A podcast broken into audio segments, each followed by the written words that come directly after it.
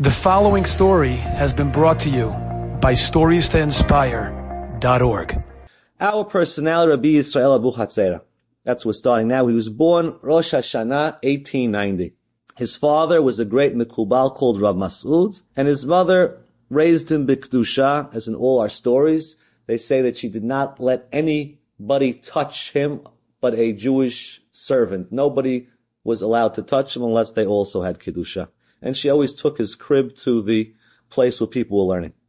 He said that he was raised in a house of Kiddusha. His father was holy. He had an older brother, David, that was 24 years older than him. We'll find out about him a little later. And his grandfather was known as the Abir Yaakov, who was a holy Yaakov Abu Hatzer, who's buried in Egypt in a place called Damanhur in Egypt. To this day, it's a holy site. There's a rabbi in our community that didn't have children for many years and he traveled to Egypt to the tomb of the Abir Yaakov, and he was answered that year. There's a story we told over with Chaim Yitzchak Alfia. During World War II, before the Germans were entering Yerushalayim, he had a dream. Go to the tomb of Rabbi Yaakov Abu Hatzer and pray for the people. He took a train to Egypt and prayed there. So his father was holy, his grandfather was holy. And the lessons he said he learned in his house, four or five lessons on Kedusha. Number one, you only reach Kiddusha if you learn with great diligence. There's no way you can reach Kiddusha just by fasting or just by wearing hoods and covering your eyes. If a person doesn't learn, they can't become holy. So rule number one is learn with diligence.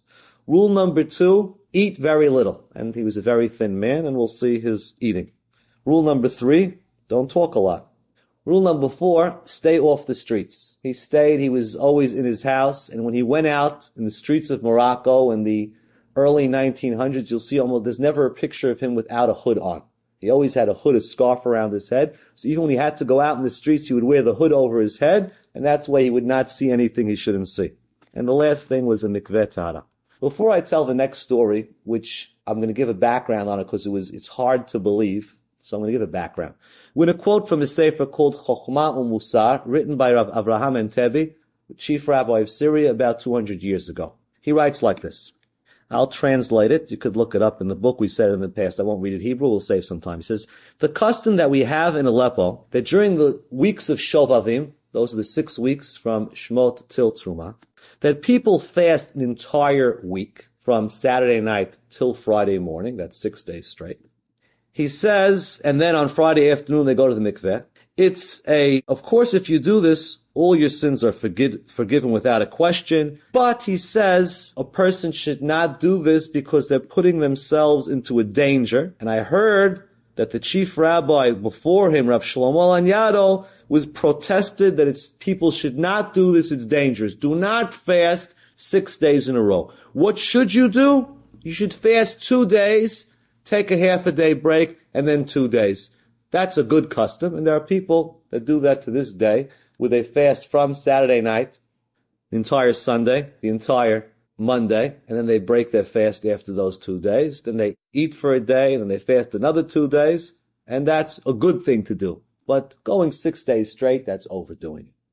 So when I saw this, I called Rabbi Nachum, and I said, Rabbi, when they say six days straight, they mean no drinking, nothing, six days straight. He says, of course, six days straight. I said, that's impossible. Six days straight, you die six days straight. He says, what do you mean? And interesting, I was the class that would begin. He says, what do you mean? The Baba Sali lived in our times and he did it all, he did it quite often. He fasted six days straight. Okay. More than that, he said. He said that when he was in Casablanca a few years ago, he was at a wedding and he saw an old woman that he said her face was shining. He looked at her and he saw her face was shining. And he asked someone, who's this lady? They said, it's a holy lady. He says, I want, he wanted to go. They said, people go to this lady for blessings. He says, I want to go to her. I want to meet this lady. They took her to meet the lady. And he said, what's, what's your secret? So she was brought up in the town of the Baba Sali. And she said six or seven times in her life, she fasted from Saturday night until Friday afternoon. And that's what she attributed her Kiddusha to. So believe it or not, there are people that have done this. I don't know if anyone still does it, but have done it. The Baba Sali, the first time he did this when he was 12 years old. A boy of 12 he had to sneak because his father, if he would find out, would not have let him. At 12 years old, he had the desire to be on this level of Kiddusha that he fasted six days straight, no eating and no drinking, till going to the mikveh on Friday afternoon. Rabbi Harel, Rabbi Ades had somebody that was with him on this trip, Rabbi Harel. Rabbi Harel, the Baba Sali's son-in-law. Baba Sali was married twice, and he married his youngest daughter. So his father-in-law was 70 or 80 when he got married, and he passed away at 94 or something. So he was his father-in-law for 14 years. And he told me the following story. I called him up. The book that I used for this happened to be written by Rabbi Harel. He wrote a whole book on his father-in-law called Maor Yisrael. And he says, there's a lot of stories that I didn't put in the book. There's so many stories. I just wanted to take understanding my father-in-law and his way, but I left out a lot of stories. He told me the following story. There was a man, the purpose of the story that he said was not the fasting. He was like, that was like pashut. He wasn't even trying to tell me that. He was trying to bring out a different point. What was the story? There was a fellow that was in his community that had moved to France, Lyon, and he heard that this man had opened his store on Shabbat. So he traveled from Morocco to this man to give him musar, not to not to work on Shabbat, and he agreed. He says, but you know what? Now you need a tikkun. You need you need to fix yourself. He says, what should I do? You have to fast from Saturday night till Friday afternoon straight. The man says, I'm going to die. I can't do it. So the Baba Sali says, you know what? I'll fast with you and I'll learn with you straight for six days and you won't feel it. And they did. At the end of the six days, there was no mikveh in Lyon. They had to travel two and a half hours to Aix-les-Bains. They went to the mikveh at the end of the six days. Rabbi Harel was telling me the story to say, look at my father-in-law's concern for people that he was willing to fast with this man to make it easier. The fact that you fast six days, that's not like, we're not even discussing that. That's a given. The Hidush was that here he goes and he's willing, it's like, it's like Lahavdil, a doctor that's willing to go through treatment with the patient just to make the patient feel at ease. So here the Baba Sali fasts with this man just to make him feel at ease. This part of the story, part of it is in the book. The second half we'll get to. Uh, On the last trip to Israel, I heard it from Rabbi Moshe Malka. Rabbi Malka was very close to the Baba Sali, extremely close. We see a lot of stories about the Baba Sali you can connect a little bit to Rabbi Malka. You'll see the connections. He has a picture in his office, a life-size picture of him and the Baba Sali in his office in Israel. In the second half of the story, he heard from the Baba Sali, and we, I didn't put out the tape, but I have it on tape by Malka telling the story. 1916, World War II, World War One is raging. The French take over Morocco. The Muslim rebels fight back, and a cruel leader takes over. One of these Muslims with one of these Saddam kind of leaders, uh, outlaws, snuff, the devil made snuff, and those kind of craziness. In 1919, a Rabbi Moshe Dahan, a great Mukubal, was on his deathbed, and he was telling people different secrets. The Baba Sali went in, and he told him, you and your brother, his older brother David, now his, he was uh, 29, his older brother was 24 years older than him. He said, you and your brothers are both going to be mechaper on the generation. They're going to atone the sins of the generations. He walked out all scared. He went to his brother. His brother says, don't worry. I will atone with my death, and you're going to atone by living a long life. Didn't really comfort him to hear that from his brother. He's going to atone with his death, but that's what he told him. A year later, 1920, starting Rosh Hashanah of 1920, his brother, all he's learning in depth is the topics of the Gemara that discuss Kiddush Hashem, giving your life for God learning about Rabbi Akiva, and that's all he's learning about. Kislev time, Hanukkah, this crazy leader makes a decree, death to all the Jews in this town. Wiping out the Jews of this town, Taflilat was the name of the town, and he didn't give a date, but prepare yourselves for your end. That Friday, Cham David Abu Hatzera comes to shul, not dressed in his regular white, he's dressed in black. Everyone's concerned, why is he dressed in black? He stays up the whole night learning. That day, Hatzot, they surround the town and they say that's it. By the, by tonight, the, the town will be wiped out. This Rabbi David gets up in shul and tells the people, I've been praying for the past few months on Rosh Hashanah. I saw this decree. I'm praying that Hashem should take me and spare the town. Everyone comes to tears. And at that moment, the soldiers walk in and they say, we changed our mind. We want the rabbi. We're leaving the people. They take him in and they tie him to a cannon and they kill him in a, in a horrible way. And this great rabbi of the town was died al Kiddush Hashem. The Baba Sali is 29. He's broken. This was his mentor, his leader, his, and he's died a tragic death. At age 30, the Baba the town broke up. They dispersed. They ran away. The Baba Sali decides he's going to go to Israel for a year. 1930, at age 30, he goes to Israel. I'm sorry, 1920, at age 30, he goes to Israel.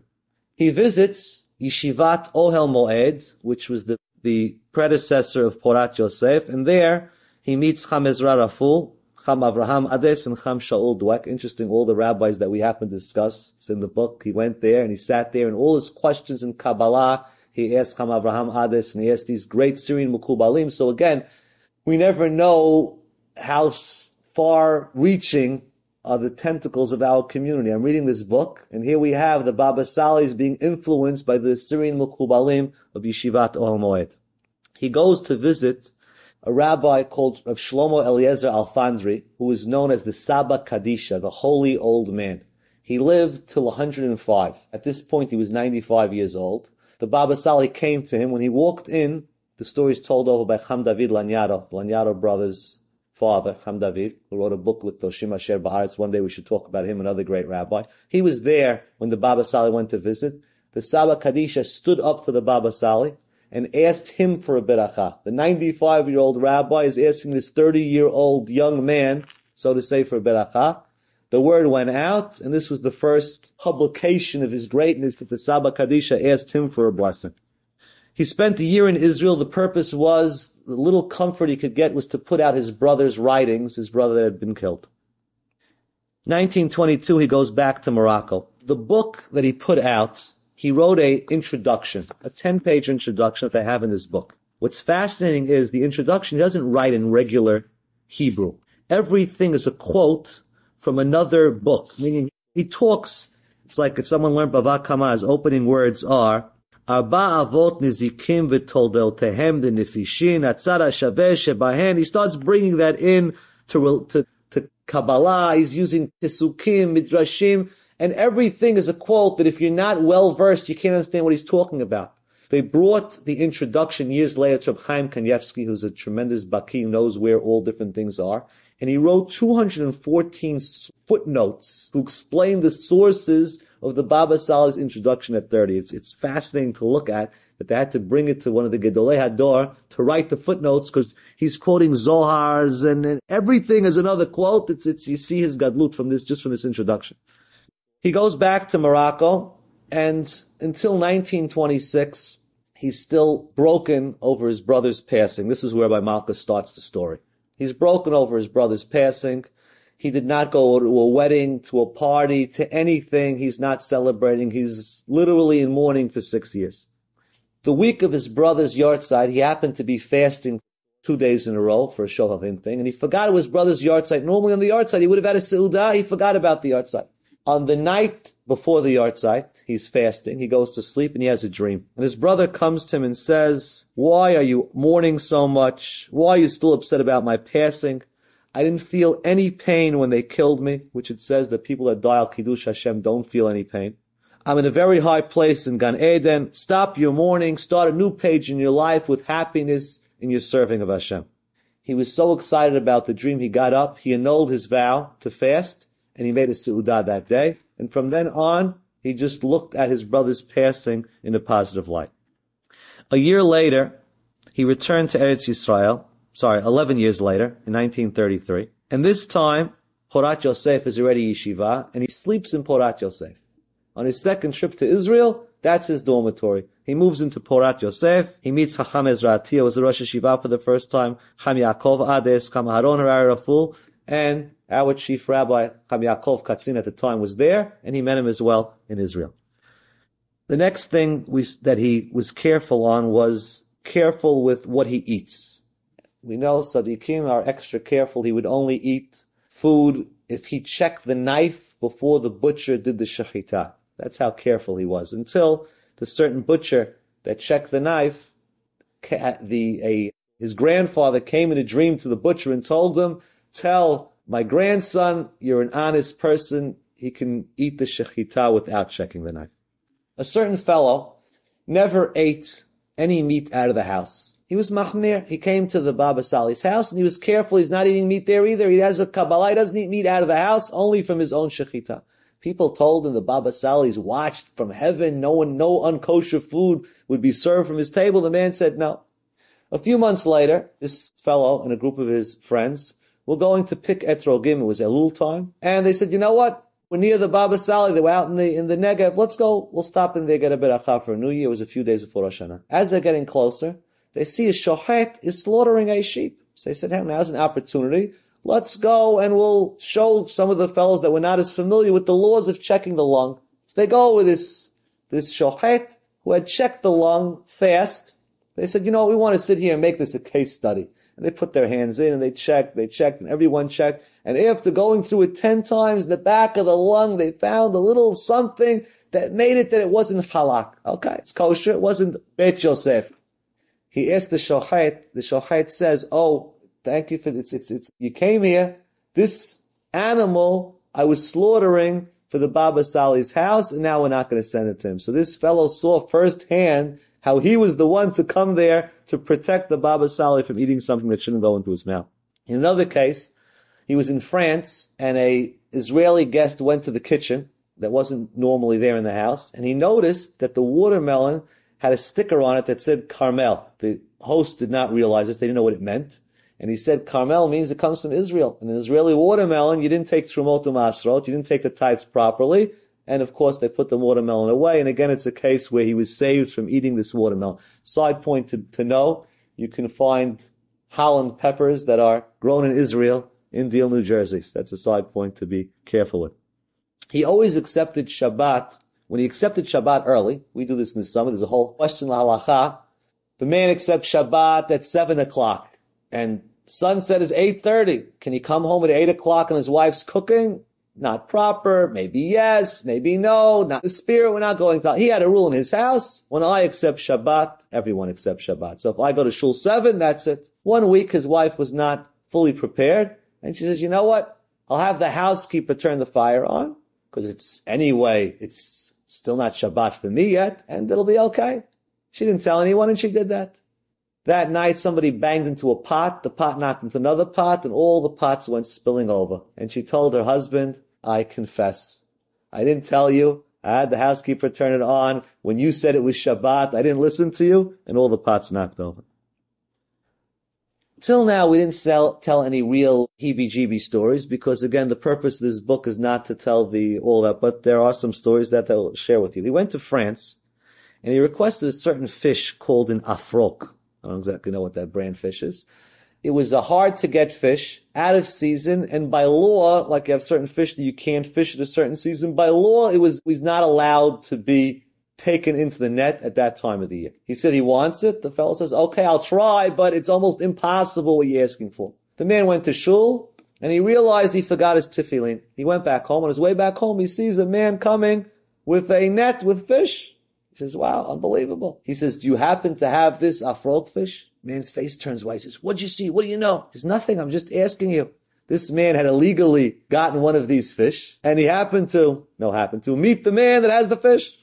So it's a lot, it was a large fish, six kilo. The price was five times the price of a regular thing. Baba Sali wants it. He buys it. He comes, they cook it. It was a certain, it was a yahrzeit of a certain Sadiq. I forgot who and they make the fish and they invite a lot of people. They make a sudat mitzvah and everyone eats from this fish. So the fellow was, he says, what's going on? You need this fish? So the Baba Sali says, I saw there was a certain man that came back as a fish and he needed a tikkun. He swam all the way to France to come here to be served at this Seudat mitzvah in order to get a tikkun. Now let's just say a side point. Everyone knows the talking fish story. We're not going to get into the talking fish story, but it's brought down in the books of Kabbalah. We know people come back as different things.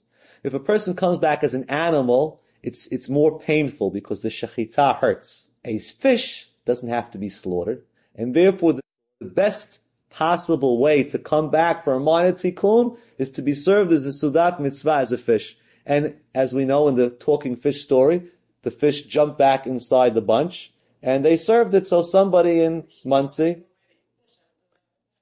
Maybe, maybe. if it's people are, they're, they're everywhere. I'm saying this is the story.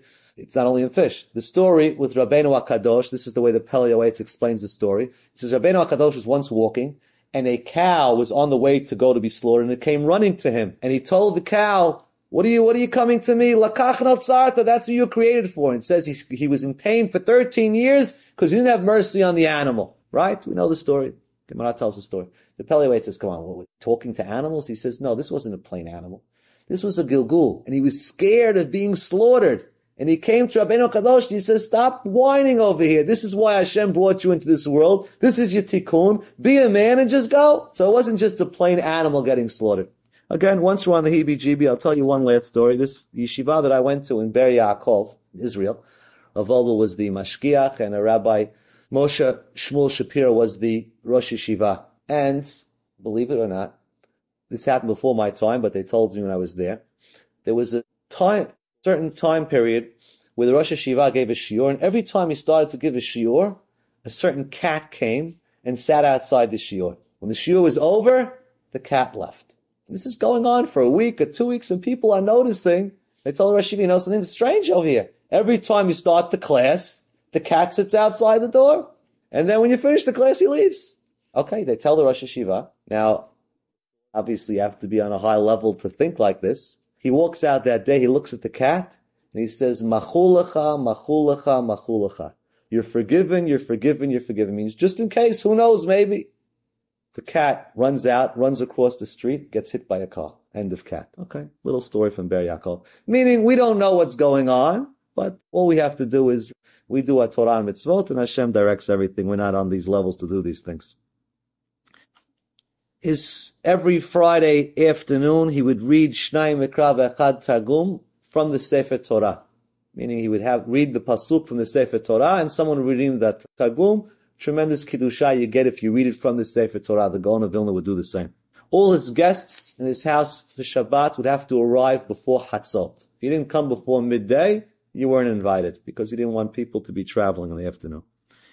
He was also careful not to use any electricity on Shabbat in Israel, the Chazon Ish held that since the people that are working in the factory are Mechalei Shabbat, so he felt it was a Chilul Hashem for a person to be benefiting from public desecration of Shabbat, and he was careful, like the Chazon Ish felt, to have his own generator in his hand.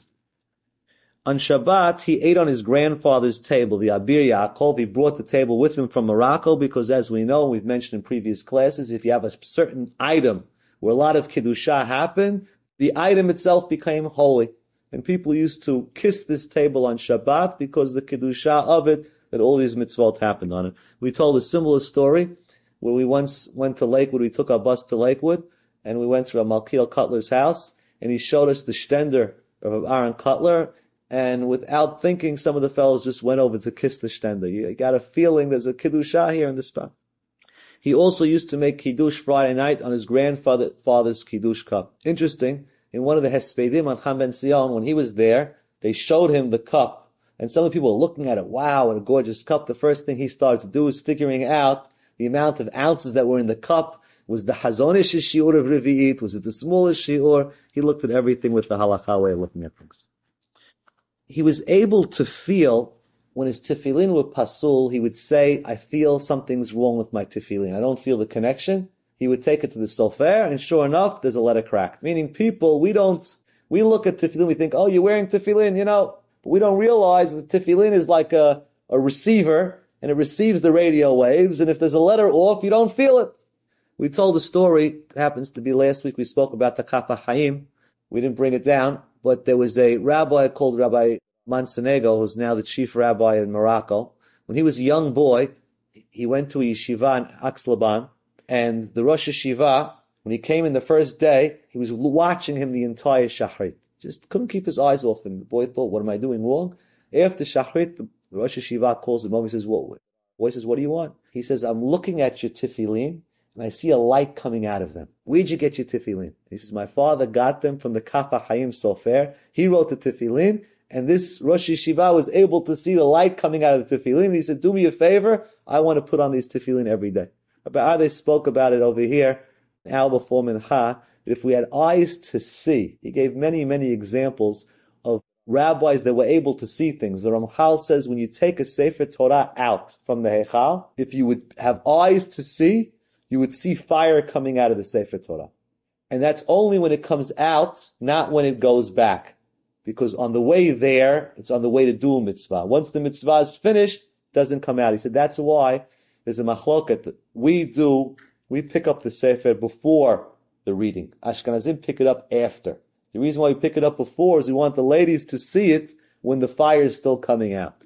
So that's people that have a connection. They're able to see if the fire is not coming out of the tefillin, something's wrong with the tefillin. Once he could not sleep at night in the house because, and he couldn't sleep. So he went searching the house and he found there was in the house, there was a certain item that had a cross on it. They didn't realize and he wasn't able to sleep. He destroyed it and he was able to fall asleep. And his son-in-law in the book tells a story to connect to this. There was a great Rebbe called the Rav Elimelech of Lizensk, one of the big tzaddikim. He's one of the sources of the Tanit Dibur and the saying Tilim three times. That's where Rabbi Alfia got it from this Rabbi Elimelech. He was once seen, this Rabbi Elimelech was sleeping for a while, on an afternoon, and one of the Hasidim told somebody, says that this is the, you know, he sits, sleeps two hours, whatever on Shabbat, whatever the story was, he was sleeping a little bit longer than was expected. So his brother said, you think he's just sleeping? He said, let me show you. He went over to the mezuzah and he covered the mezuzah in the room where his brother was sleeping. When he covered the mezuzah, he started to get up. He took his hand off, he started to go down. Put the covered the mezuzah, he started to get up. He says, you think my brother's just sleeping? He's connected. He's doing something now. If he doesn't feel the kiddushah, his mezuzah, he's going to stop sleeping. So these are people that are able to see and feel things on a higher level. He was always careful to say tefillah at the right time. Shachrit, always vatikim. Mincha, before sunset, as arbit, after Seta Kol Kavim, and not delaying the time. He hired a van to take a long trip once. He told the driver, we stop at Mincha, we stop at Arbit, and the driver agreed. As the day is going on, he's going to stand here for half an hour. He says, no, we're not stopping. He's driving. Sure enough, at that moment, he gets a flat tire.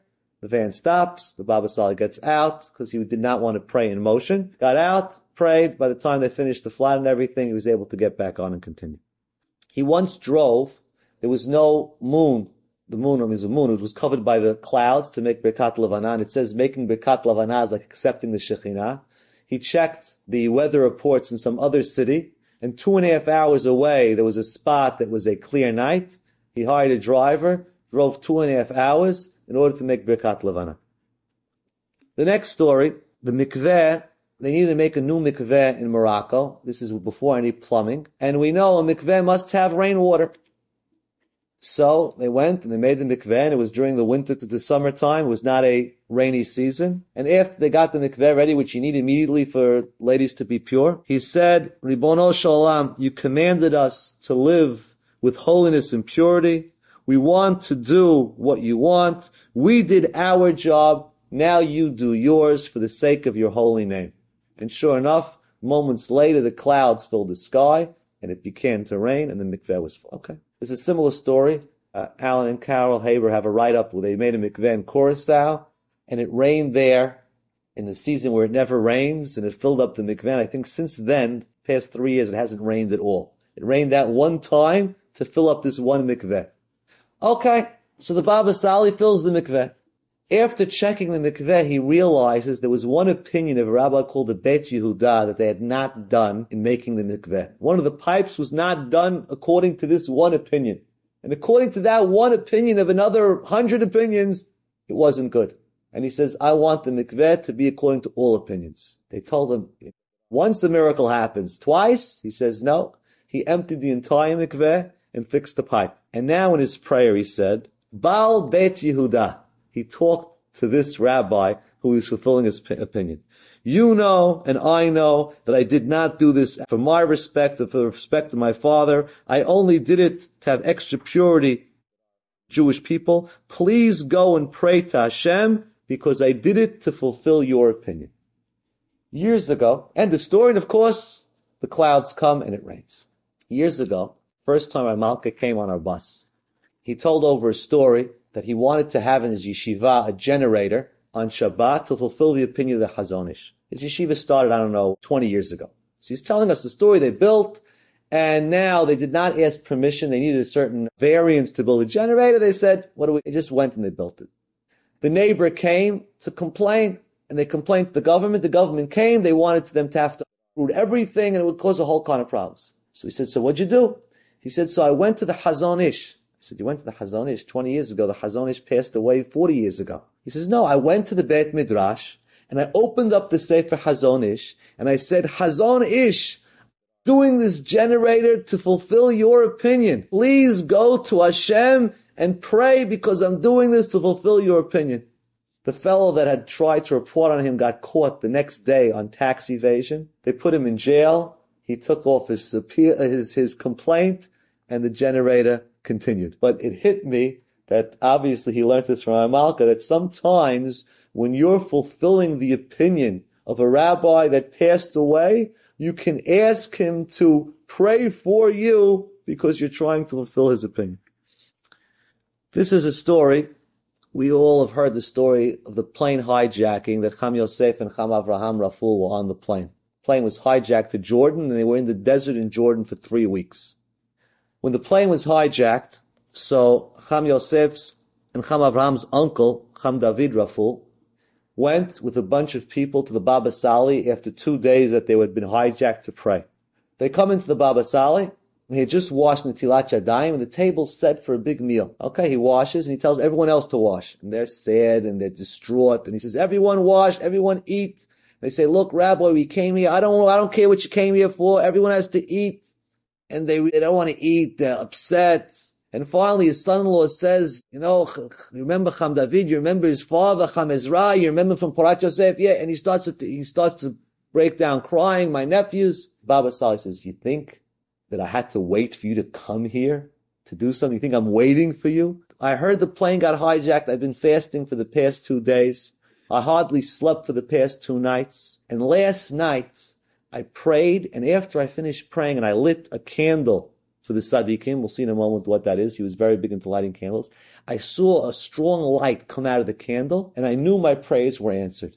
And therefore, I'm making a Seudah now to celebrate. So it hit me. We would celebrate after the miracle. No, I saw the tefillah was answered, so I'm celebrating. The tefillah was answered. And he says, don't worry, by Rosh Hashanah, they'll be home. Okay? Baba Sali said so. And they waited. You can ask Cham Yosef. They landed in America Erev Rosh Hashanah. They had enough time to go home, put their tefillin on because they hadn't put them on in a month, put on their suit, and they went straight to shul. They got there an hour before Rosh Hashanah. His words were, they'll be home before Rosh Hashanah. Within the hour, they were there. We're talking about lighting candles. He used to say that we know it says, Ner Hashem Nishmat Adam. A person's neshama is compared to a candle. And just like a candle has a fire, which is the spiritual part, and it has a wick, which is physical, so too the neshama is spiritual and the body is physical. When you light a candle in honor of a tzaddik, you prepare a place for the tzaddik's neshama to somehow be in the place that you're lighting the candle. And we know people have custom on a yahrzeit to light a candle. And on the yahrzeit of a tzaddik, Rabbi Meir Baal HaNes, people will light a candle. On Lag BaOmer, we light candles. The Daled Shvat is the yahrzeit of the Baba Sali. There's a Moroccan community in Toronto that they make a very big hilula, a very big party. The entire town comes on the Baba Sali's yahrzeit. And last year, I went to Toronto and I spoke there on his yahrzeit, a few hundred people. And the highlight of the night, which according to this works makes a lot of sense, is they have maybe 15 different candles one for Rabbi Shimon Bar Yochai, one for the Abir Yaakov, one for Rabbi Yisrael Bochatzeh, each one, and they auction off lighting the candles, thousand, two thousand, three thousand dollars to light a candle, to have the zechut, to do something in honor of a tzaddik, lighting the candles. It's a very big inyan, and that's the Baba Sali was a strong believer in lighting of these candles. In another case, that there was a plane hijacking, he was overheard saying, the pain that I have for each one of the people that was taken was greater than the people themselves that were in the, in, on the plane. In order for his miracles to work, like any beracha to work, the person that's getting the beracha has to believe in the, in the beracha. The famous story, it's told about other people, but of someone that didn't have children and came for a beracha and he told them, go out and buy a crib. Such a story happened with the Baba Sali. We said to show you emunah, you have to buy a crib. He was known I still have a bottle in a house in Monsey. I was zochet to go to the Baba Sali when, how many years ago? It was 21 years ago. I was in yeshiva and I, yeshiva did not let you leave, just go on for no reason. My parents came from America the first year I was there, and I went to the Rav was the mashgiach, and I said, "Can I take a day off from yeshiva? I want to go to the Baba Sali." I thought for sure he'd learn. He says, "Go to the Baba Sali without a question." To see an Adam Gadol like that, take a day off and go. And I was okay to go there, and we had a seudah with him. It was on Rosh Chodesh, and I got a beracha, and we got a bottle of water, which he was famous, a bottle of arak that he used to bless the bottle, and people used to drink it for refuah. So one time, a couple came for a beracha for children, and they gave, they used to, used to give a little money to him for tzedakah, they gave him a hundred shekel, and they took a bottle. Fifteen minutes later, he tells his shamosh, go to the bus station, these people at the bus station, get the bottle back. Get the bottle back. They took a bottle for a he says, get the bottle back. Okay? He goes to the bus station, he overhears the couple's argument. Man says to the lady, you dragged me here for three hours to pay a hundred shekel for a bottle of water? And he's arguing with her. So the shamosh says, would you like your hundred shekel back? He says, yeah. He gives the hundred shekel back. He takes the bottle back. The Baba Sali says, these people don't believe. It wouldn't work for them. Therefore, let's bring it back for someone that believes. So he, they had that he sensed that the bottle wouldn't work for them. He took it back. In another story, person came for a beracha and the Baba Sali did not want to give the person a beracha. Gave a name. He says, no, he wasn't giving a beracha. Sometimes he felt that wasn't going to work. So the person had an idea. He gave a list, he gave bottles, he used to bless the bottle, and he said the name and he blessed the bottle, assuming that he would forget it, then okay, we'll get the bottle to go to the person. Okay. He takes the bottle, a person lived out of Israel. He sent it, person was bringing it to this sick person's house to drink. As he's walking into a house, a dog attacks him, the bottle falls and breaks. Baba Sali felt that the beracha wasn't proper, so even though he snuck the bottle out, the bottle broke. In another case of a couple that wanted a beracha for children, he told the husband, you have books in your house that have improper things, improper thoughts, it's keeping the beracha out of the house. The man said, look, all I have is sfarim, I don't have anything, my house is clean. He went, the Baba Sali said he checked, he checked, he checked. Under his wife's bed, she had some ladies' magazines. She used to keep it under her bed and they got rid of the magazines. And he says, once you got the tumah out of the house, the beracha was able to come in. In another story, of Mordechai Eliyahu was within the year of his mother's passing, and the Baba Sali invited him to his house for a certain seudah. And he says, look, I don't want to go. I'm in mourning. He says, no, you have to come. Okay. The Baba Sali says, to come. He came. And he says, okay, in your, to respect your mourning, we won't sing any songs. We'll only say Divrei Torah. In the middle of the meal, they get a knock at the door. It's the police. Is Rabbi Eliyahu here? Yes, what happened? You were, you were a judge in a certain case. The people were upset. There were three judges. The other two judges, they beat. They came to your house looking for you, these thugs, and you weren't there. We want to now go and protect you. Give us information who these people were. So Baba Sali, by inviting him to his house, saved him from these thugs a certain fellow that was involved in community service became sick, and they overheard the Baba Sali praying, Hashem, who will take care of the widows? Who will take care of the orphans? Who will take care of the sick? If you don't get this man better, he says, I'm already, I stay home all day. I learn all day. I can learn even if I'm not feeling well. Please, Hashem, take the sickness away from him, and I can learn even though I'm sick. Let me receive his sickness instead of him. He lived in Nitivot, which was out in the desert in a hick town. He could have lived in Yerushalayim. What was he living in Nitivot? If anyone, if you ever went there to where his yeshiva is, where his house is, it's out nowhere. And he once told somebody, Dayola eved liot kirabo. A servant cannot live in a fancier place than his master. My master, God, his house is destroyed. I'm going to live in a populated, in a upscale neighborhood in Israel when my master lives in such a hovel. That's why he lived in Nitivot. He was in Nitivot, and the yeshiva boys of Nitivot got to know him. There's a famous story, I've told it over in the past, but today's Baba Sali Day, so we're going to tell it again.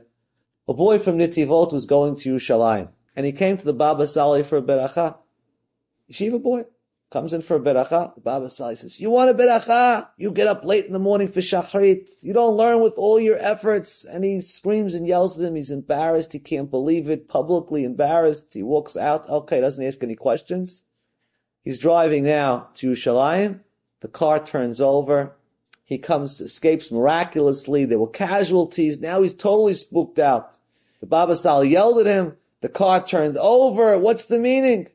He goes back to the Baba Sali. He's shivering. What, what did he do wrong? Baba Sali sees him. He hugs him. He kisses him. He says, Baruch Hashem, it worked. He says, what do you mean? He says, you walked into me this morning, I saw on your forehead a death decree. You weren't going to live out the day. And I said to myself, how can I save you? And it says that if you embarrass somebody publicly, it's as if you killed the person. So I decided maybe if I embarrass you, God will consider that as if you got killed and you'll save your, I could save your life. Baruch Hashem, it worked and your life was saved. We're not saying you should try that on your friends, but the point is he was able to see this on the person and think of a way to get out. Another story his son-in-law told me, a fellow Rabbi Karp, he heard the story from this Rabbi Karp, he was going out and he went the Baba, he went to Rabbi Mordechai Sharabi, who was also a big Mekubal in Yerushalayim, and he said he was going out, he wasn't sure, and he went to ask him if this girl's the right girl. Her name was Devorah Leah Bat Miriam, and the Rabbi Sharabi says, yes, it sounds like it's the right girl. Goes out another two, three times, it just doesn't feel right. He says, you know what, I'll go to the Baba Sali. He goes to the Baba Sali, he says, I'm going out with a girl, Devorah Leah Bat Miriam, what do you think? She starts to laugh and says, oh yeah, oh yeah. It will be, it will be. He didn't know what he meant. He goes out another two, three times, he just can't bring himself as I believe in rabbis, I don't know, it's not the right girl. And he stops. Three months later, they mention another shidduch to him. The girl's name is Devorah Leah Bat Miriam, and he ends up marrying her. The Baba Sali saw it was the right name. He laughed because you got the right name, but the wrong girl. Oh, yeah, it will be. And sure enough, he ended up marrying her.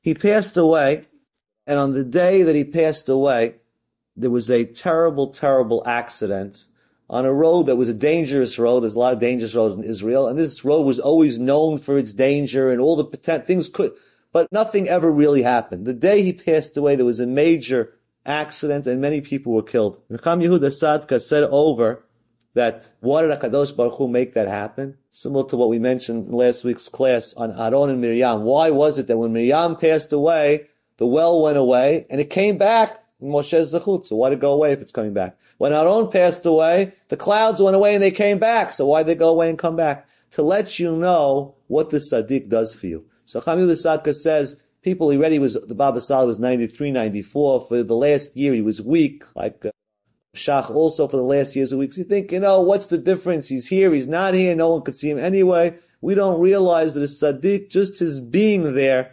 atones and protects. And therefore people didn't properly realize it, and that happened.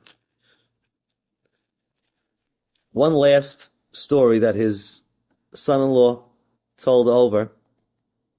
In the war called the Shalom HaGalil that they went to fight in Lebanon, one of the soldiers got a call. He lived in Beersheba that his child is sick and he needs an emergency operation. So he asked his, the fellow in charge if he can take off three days. On his way home, he stopped off in Netivot. He went to the Baba Sal and the Baba Sal says, your son does not need an operation. He'll be fine. He went to the hospital, gave him some water, and, uh, it uh, it went away.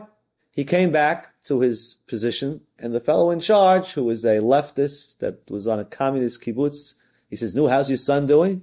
He said, "Baruch Hashem, he didn't need. it. I went to the Baba Sal, he didn't need it." He says, "You and your Babas, stop with that nonsense."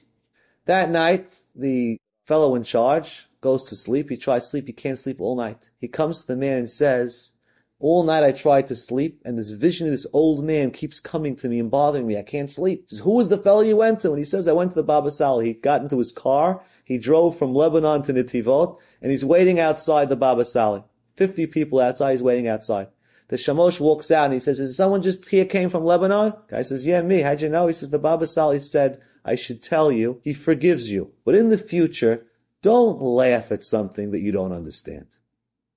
So this is the point of all of this is the Baba Sali, like many great Mukubalim, we don't always understand how it works, but sometimes you hear a story, don't laugh at things. There are great people, there are things that we don't understand, things that we don't see.